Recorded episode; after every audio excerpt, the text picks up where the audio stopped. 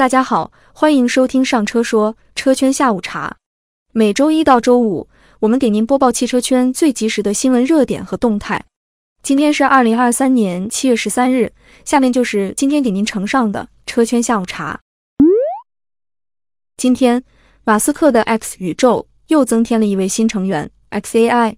美国当地时间七月十二日，马斯克在社交媒体上宣布，他领导的团队正式成立 XAI 公司。马斯克一直对人工智能的发展持有浓厚兴趣，并且在过去几年里一直警告人们注意人工智能的潜在风险。他曾多次在公开场合称人工智能是一项危险的技术，并带头发表暂停 AI 研究公开信，怒怼 OpenAI，甚至还曾威胁要起诉微软。一个高调反对 AI 的斗士，这次想要用 AI 做什么？XAI 的官方主页目前只有一句话。XAI 的目标是理解宇宙的真正本质，这个表述颇具玄学色彩。虽然对于 XAI 究竟是做什么的，目前大家完全没有头绪，但马斯克高举高打的探索宇宙本质口号，无疑激起了大伙的兴趣。一些马斯克的死忠粉十分激动，表示 XAI 的出现将是对 OpenAI 的降维打击。但也有一些人质疑马斯克海口夸得太大，XAI 的目标听上去很让人激动。不走寻常路，实际上最后有可能只是发布一个类似于聊天机器人的产品罢了。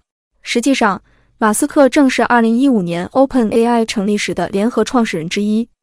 2018年，马斯克被 OpenAI 踢出了董事会。媒体报道称，这是因为特斯拉深入研究自动驾驶的 AI 技术，与 OpenAI 产生了利益冲突。同时，马斯克在安全方面的想法与 OpenAI 产生了分歧。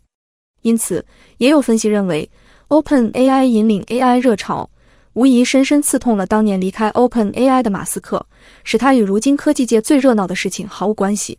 于是，马斯克下定决心，一定要创办自己的人工智能初创公司。值得注意的是，XAI 虽然是一个独立的实体，但会与推特、特斯拉和其他公司形成密切的合作关系。也就是说，马斯克将会把人工智能技术与媒体、汽车行业结合，这将发生一系列的变化和创新。比如，之前他一直想要深入研究自动驾驶 AI 技术。近日，未来家电 App 向用户推送的新版本中提示，部分充电桩将开始收取超时占用费。试运营城市有佛山、成都、哈尔滨、大庆、银川等，涉及未来超充桩、五百千瓦超快充桩。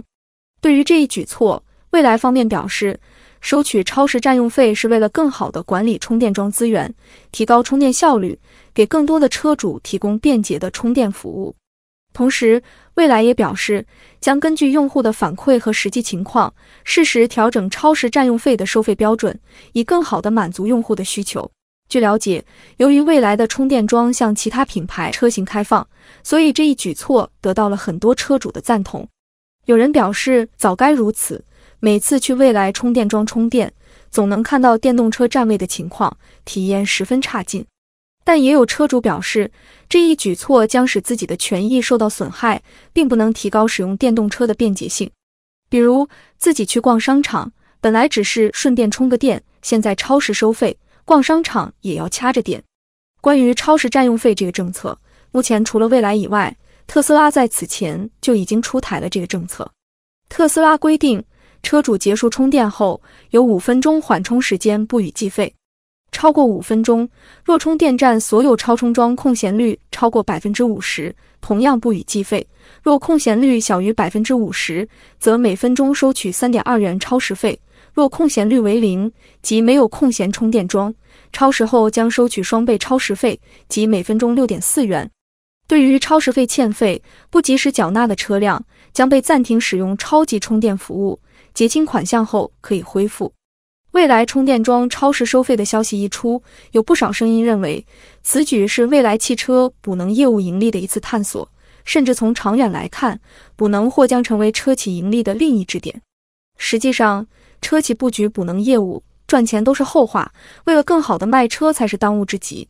但如何合理定价？如何有效提醒车主驶离？这些都是未来需要认真考虑的地方，不然被扣上变相收费的帽子就得不偿失了。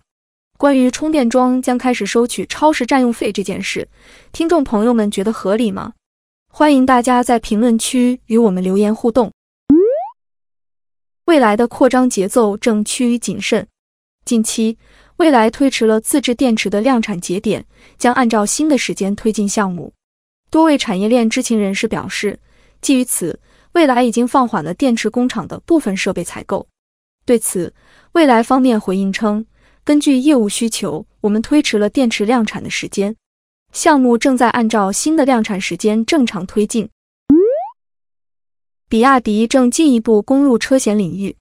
七月十二日，深圳比亚迪财产保险有限公司发布公告，为充实资本实力，支持业务发展，提升核心竞争力，保障公司健康持续发展，公司拟增加注册资本三十亿元。比亚迪财险本次增资由现有股东比亚迪汽车工业有限公司出资，无新增股东。增资后，比亚迪财险注册资本将达到四十亿元，股东比亚迪汽车工业有限公司持股比例保持百分之一百不变。兰博基尼燃油车被抢购一空。日前，据路透社报道，大众汽车集团旗下超跑品牌兰博基尼的燃油车型在停产前就已售罄。公司 CEO 表示，兰博基尼 Huracan 和 Urus 两款燃油车型订单已全部排满。据介绍，到2024年和2025年，兰博基尼的燃油车型将会逐渐被插电式混合动力车型所取代。